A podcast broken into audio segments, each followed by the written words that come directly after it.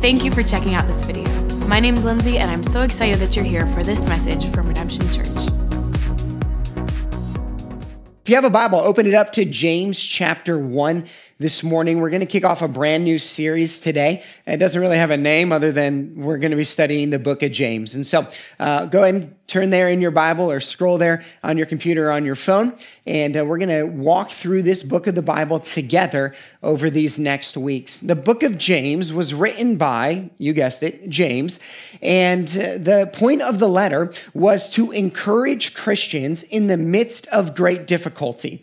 And so James, who's the brother of Jesus, uh, four brothers of Jesus are listed in the scriptures. Most people think that James is the oldest. He was a prominent voice in the early church, uh, in part probably because he was Jesus' brother, uh, but also because he was a servant of Jesus. That's how he starts off his letter. He says, James, a servant of Jesus. And so here's a guy who watched his brother die, resurrect, and then James committed his life to serving his brother's mission, which was the advancement of the good news, the happy news that Jesus had come to rescue us from our sins. And so James writes this letter in the midst of a time where Christians were being persecuted. Uh, fed to wild animals, burned uh, at the stake, crucified like Jesus was. Uh, persecution was at uh, um, an incredible high at the point that James writes this letter. Like us today, scattered abroad, James writes to the 12 tribes who are dispersed. They're all over, and he wanted to get the letter out to them to encourage them in the midst of the trouble that they were facing. So this morning, believing that the scriptures are as relevant today as the day they were written, we're going to look in and see what James has to say to us on how we handle troubled times? What's the Christian response? And where does the strength come to live the way that James writes us to live? Tells us how to live. So here we are. We're now in verse 2. I kind of covered verse 1 there for you. James chapter 1, verse 2. It says this Count it all joy. Count it all joy. The first thing we're going to see in this text is the Christian response to trouble. Before we even know what the trouble is, James is going to go and describe the various kinds of troubles that we might face. But we're told the answer to the question before the question is even asked. You remember when you were a kid and you'd go up to your parents and you'd say, Hey, I have a question. And your parents would say, The answer is no. And you would say, I didn't even ask my question yet. And they would say, I know. The answer is no. We're given our response to trouble and difficulty even before we know what trouble or difficulty we might face. The answer or the response is joy. James says, count it all or consider it all, reckon it all, determine in advance before you even walk through the trouble that you're going to choose chara, joy. You're going to choose joy. One translation says it this Consider it a great opportunity for joy whenever you face these types of troubles. The Christian knows their response to trouble before they even get into it joy. Joy. Does this mean that we don't know sorrow? Of course not. When Jesus' good friend died, Jesus both was sorrowful and celebratory. And you say, that's paradoxical. That doesn't make sense. Welcome to Christianity. the gospel is a paradox. And Christians can both have sorrow, sympathy, empathy, and joy at the same time. And so the Christian response to trouble is were, I am going to choose joy. I'm going to look at this opportunity, uh, this trouble as a time in my life to choose joy. Now, where does this joy come from? What is this joy? Well, the Christian has two places uh, or two reasons for joy. The first is this we have a salvation that is secure in Christ. The Christian looks out at the world and looks in, in themselves and sees the biggest problem of the human heart is sin. And the biggest problem in the world is sin. But Jesus took care of sin on the cross once and for all. And so, because of that, now when I believe in Christ, I receive salvation as a gift from God, not because of my good works that earn it. And now I have a salvation that cannot be taken. I have a love from God that nothing can separate me from. And that is a reason for joy. Many of the parables uh, in Matthew chapter 13 talk about how people were willing uh, to pay whatever price, whatever cost to receive this gospel because of the joy, the happiness that it produces. Does it mean that we're not affected by the circumstances of our life? No, of course we are. We're humans. But underneath that, there's a joy in my salvation that cannot be taken. That's the first reason Christians have joy. The second reason Christians have joy, and may we remember this now and always, that there is an eternity awaiting us. An eternity in heaven when the new heaven and the new earth come together at the final culmination of time where we will celebrate and feast with Jesus forever. Well, we will be a part of the redeemed earth, those of us who are in Jesus. And so the Christian can look through the difficulty, can look through the trial, however small, however big, however long, however short, and see on the other side, there is an eternity awaiting me. Christian, there's an eternity awaiting you. Most of the biblical authors, particularly in the New Testament, tell us that this thought on eternity is one of the things that both anchors and inspires and encourages the Christian. That no matter what's going on out there, with an eye out on eternity, I can have joy in my present circumstance. I have joy because of my secure salvation in Christ, and I have joy because of that which awaits me in eternity. Let me say it another way. Because I know what happens at the end, I can have joy in the present. Because I know in the end, I'm with Jesus forever, I can have joy right now. And so, my response to all trial, all trouble, all times of difficulty is I'm choosing joy. I'm choosing joy in Jesus. Count it all joy, James says, my brothers. Now, I think it's great that the actual brother of Jesus refers to the other followers of his brother Jesus as his brothers. We use this term all throughout the New Testament, but I think it has particular importance when you consider the source. James is the literal brother of Jesus, and now he's looking at all of the other Christians and he's calling them his brothers. It's as if he's saying, Come join the family, come be a part of my family. Now, there are certain families that we would describe, right? We would say, oh, that family, they're all tall. That family, they're all short. That's my family. Uh, that family, they're all good looking, or they're all this, or they're all loud, they're all whatever. Maybe that's your family. James is saying, let me know, or let me tell you how you know you're a part of this family, how you're a part of my older brother Jesus's family. See, he started a family. I was a part of his actual family, but now I'm in his spiritual family. And now I want you all to be a part of our spiritual family. But let me tell you how you know you're part of the spiritual family. When other people look into our family, this is what they're going to say. Oh, those Christians, those people in Jesus's family, they all choose joy. Somehow they have joy in the midst of trial. Somehow they have joy in the midst of difficulty. They're so overcome by the love of their older brother Jesus. They're so committed to this idea of an eternal time with Jesus that no matter what's going on out in the world back then, today, they still choose joy. Our family, this family, will be defined as people who choose joy in the midst of trial. Not a shallow joy, not that kind of fake Christian answer that says, oh, I'm blessed, or oh, I'm good, or oh, I'm this, but has no connection to the real hurt and uh, um, deep sadness that some people are experiencing. No, a type of joy that is constant, but is yet also deeply emotionally connected to people's hurt and pain, but brings a real solution the solution of the gospel and God's love. And so, our family, Jesus' family, we will be marked by joy in the midst of the trial. James says, consider it a great opportunity. Choose joy. That's what it looks like to be in this family. What's my response? What's our response? Joy.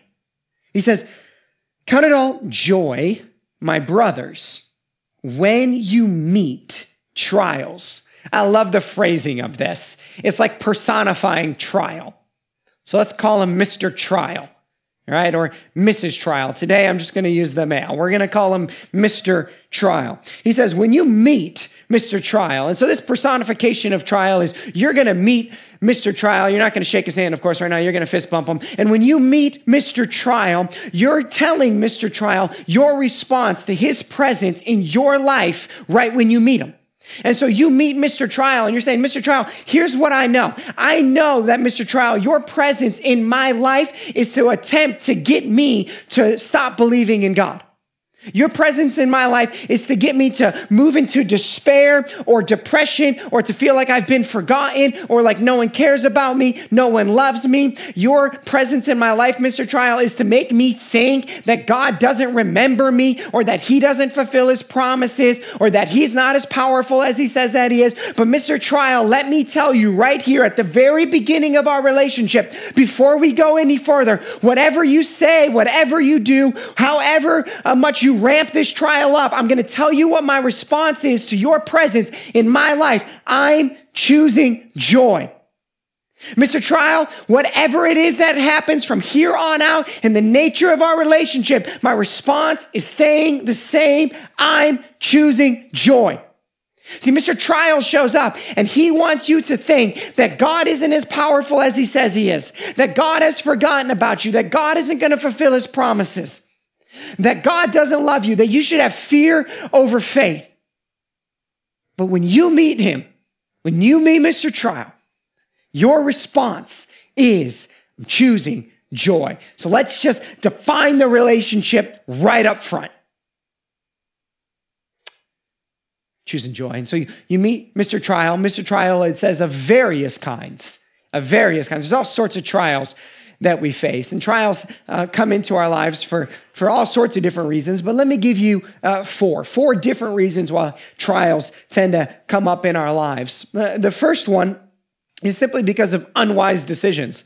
Like sometimes we face difficulty because of unwise decisions that we've made. And so now we're in a trial. Mm, the trial isn't anyone's fault, or at least it's not God's fault, uh, but we're in it now, now, how does the Christian respond to uh, a trial that comes up from an unwise decision? Well, of course, first we're going to choose joy, but the second thing we might want to do is ask, well, should I do something differently next time? Uh, should I act differently next time? Would, would the absence of this unwise decision maybe alleviate the trial? It's a good response. But then, even in that, I'm going to choose joy. So, unwise, that's one type of trial. Another type of trial we face sometimes are because of unhealthy people in our lives. Sometimes unhealthy people produce trials in our lives. And here's what the Christian should ask Should this unhealthy person continue to have this much power over my life? Let me take a second uh, and talk about this for a second. Um, there seems to be this idea right now, uh, and I see it in Christianity a lot, and it's kind of sad uh, that I have to eliminate or remove any unhealthy person from my life. There are certain unhealthy people that you can remove from your life. You might be dating an unhealthy person. Bye, Felicia. Like it's time to get rid of that. You don't need that in your life. But there's other people that are unhealthy that we don't just get to dismiss because you're in their life for a reason. And I get boundaries and all of the language around boundaries, but there are certain times and certain relationships where I don't just get to dismiss you because you're unhealthy. No, if you're my child, if you're my spouse, if you're my fill in the blank, I'm, I'm going to work through, not just dismiss and ignore. The Christian still chooses joy in the midst of that trial. Another reason trials happen is because of undignified behavior, unsanctified behavior, sin. Sin. Ask David. Some of David's biggest trials that he faced were because of sin, King David, that is, not your friend David, who you're looking at right now. King David. Some of the biggest trials he faced was because of sin in his life. And so, what does the Christian do in the midst of a trial that's due to sin? Well, read Psalm 34, read Psalm 51. The Christian confesses and repents. Now, if you're already a Christian, you're not confessing so that you might be saved, you're confessing so that you might be free. You're repenting and you're going to the Lord and you're laying your sin out in front of Him. And it's amazing how um, repentance leads to joy. And you're still going to choose joy, but some of that joy is going to come when you repent, when you confess before your loving king. You don't have to be ashamed. You don't have to be afraid. He already showed how much he loved you on the cross. Just repent, confess, then walk through the trial. Just because you repent and confess doesn't mean that there's not going to be a trial.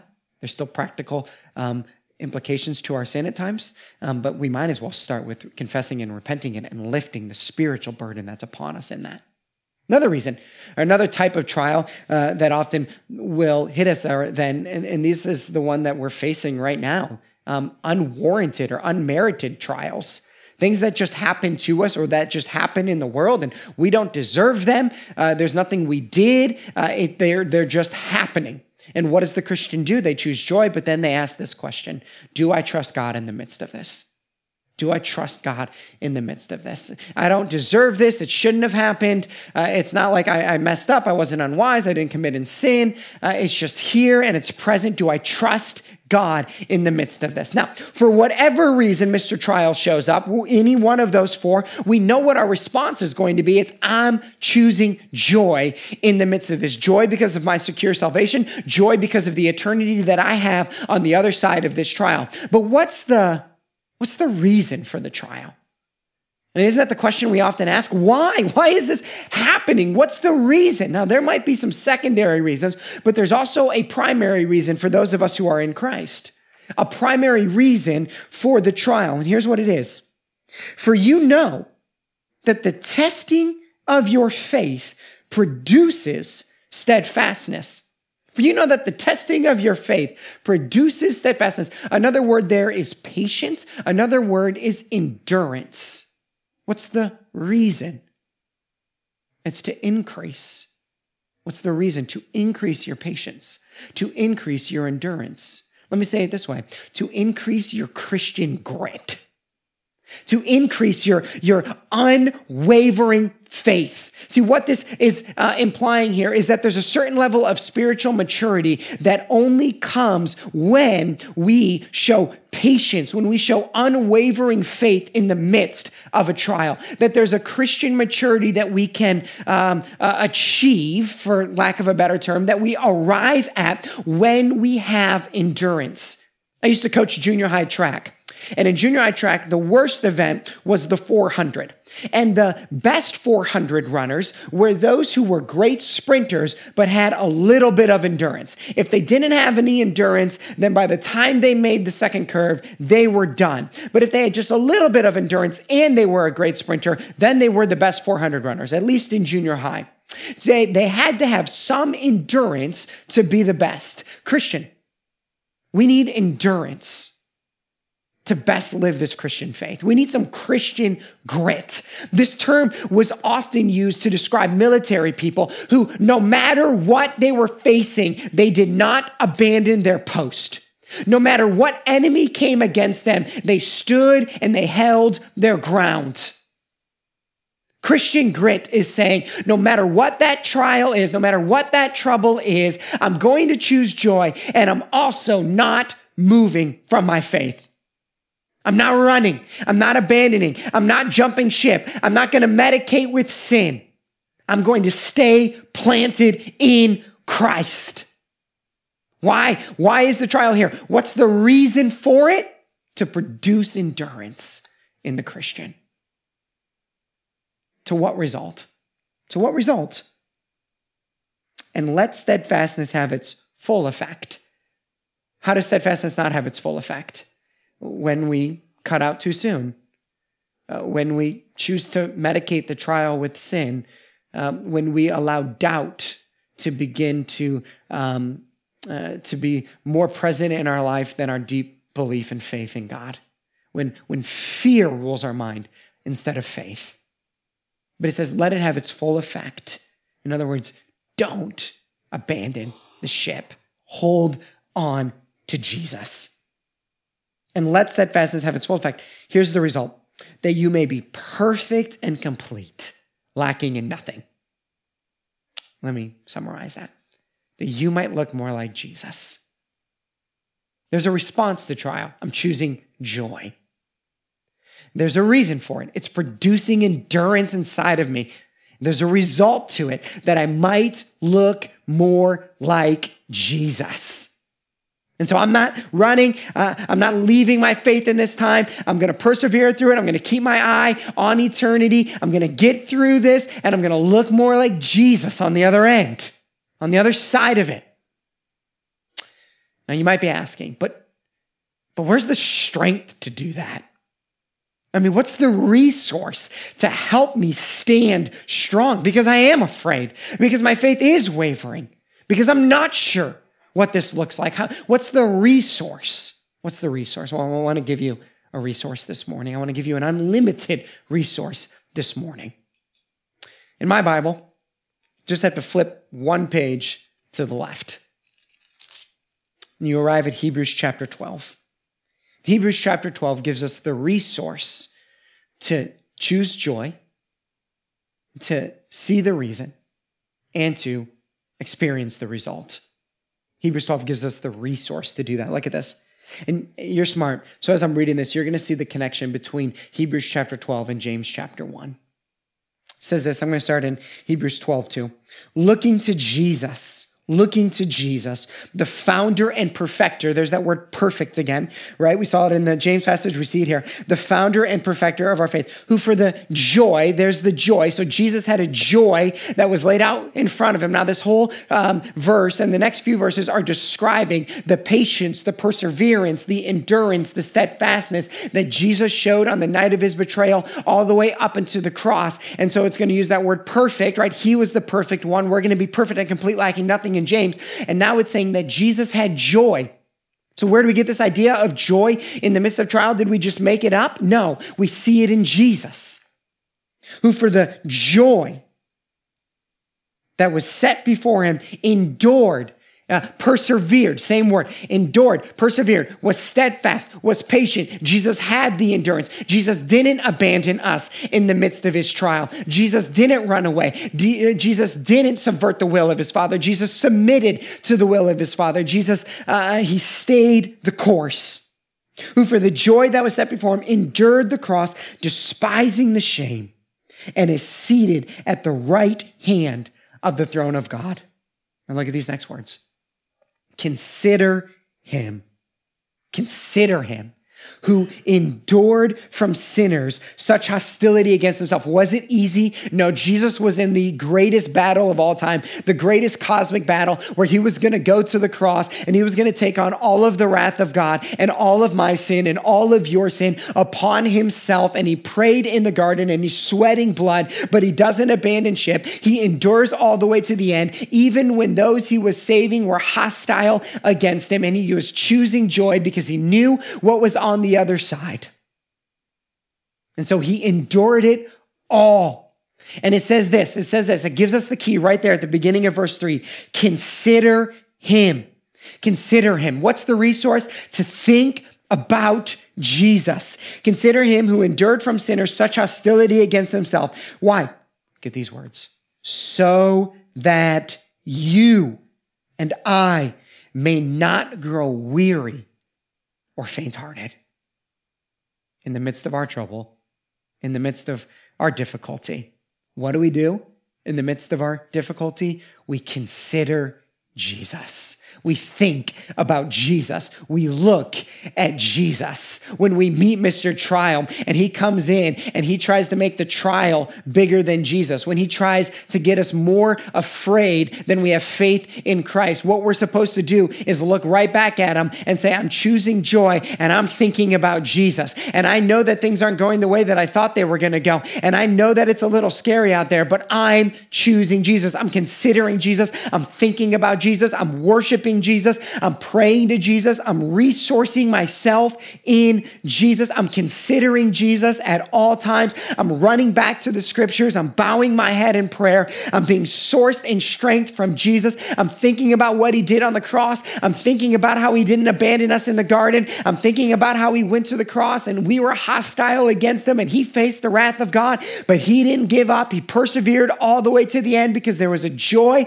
out in front of him. I'm thinking about Jesus. What do we do right now? We consider Jesus. We think about Jesus. We look to Jesus. What happens after Jesus' trial? He's resurrected on the other side of it. What happens on the other side of our trial? There's a resurrection of sorts. We're new, we're different, we're closer to Jesus, more uh, in ways connected to his Holy Spirit. We've grown in wisdom, we reflect Jesus more.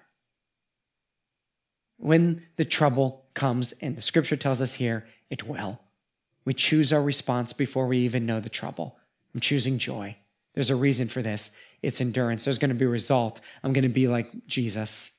And I have a resource to get me through it, to think about, to ponder, to meditate on, to dwell on the incredible love of my Savior, Jesus, who endured all things by going to the cross. Do you need strength? Do you need faith right now? Consider Jesus.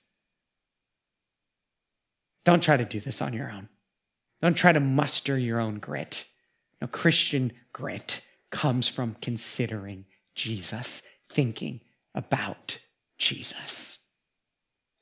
And on the other side, I believe for all of us, there will be a resurrection of sorts. We'll be more refined, more like Christ, more loving like he was, more humble like he was. And the best way to consider Jesus is to do exactly what he told us to do to take communion in our consideration of him. And so I hope you have your communion elements with you right out in front of you. Would you pull them out? I have a donut. It's the only bread like thing in our office. I have some coffee, and uh, that's going to be my communion this morning. Uh, Jesus picked bread and wine for a lot of reasons, but in part because it's what they ate at every meal. Well, I eat donuts and drink coffee at every meal. So, whatever you have will be fine this morning. We're going to take communion. Then the band's going to lead us in another song. And as we take communion this morning, as we, as you're there, go ahead and break the bread or the Dorito or the whatever it is. And as we break the bread, we're reminded of Jesus' physical body broken for us. And so, as we think about Jesus' physical body broken for us, let me just say this that we believe that Jesus' death on the cross produces healing. And so, we pray for those who are sick. We believe that Jesus' physical body represents a power that Jesus has in the physical world. And so, um, we're going to pray for God's power over our physical world right now. We're going to pray for God's power for all of those who are serving people that are sick right now. We're going to pray for healing. And then we're going to um, thank God that his physical body was broken for us. So let's partake of the bread. Go ahead where you're at.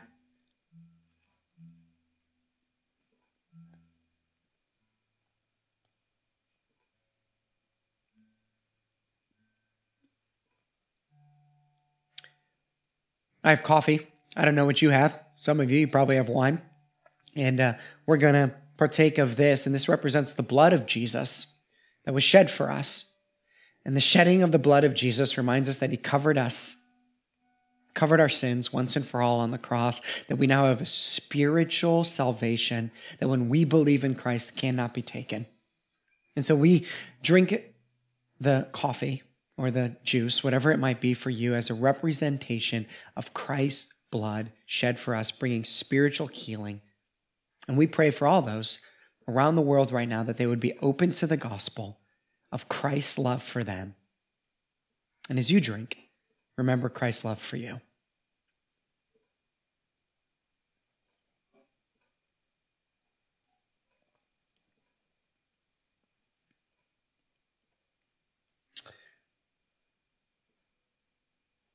Right now, my prayer for you, friend, is that you would choose joy in the midst of all trouble, that you would see the reason behind it, and that you would be resourced deeply by Christ, considering what he did for you, thinking about what he did for you on the cross. I'm going to pray, and then we're going to sing one last song together. Will you join me in prayer?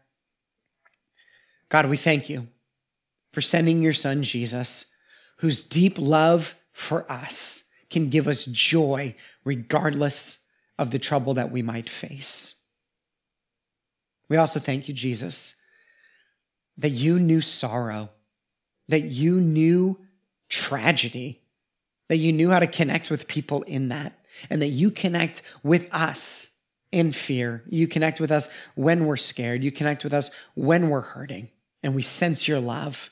And you give us a joy underneath all of it. And I pray that for each and every one of my friends this morning.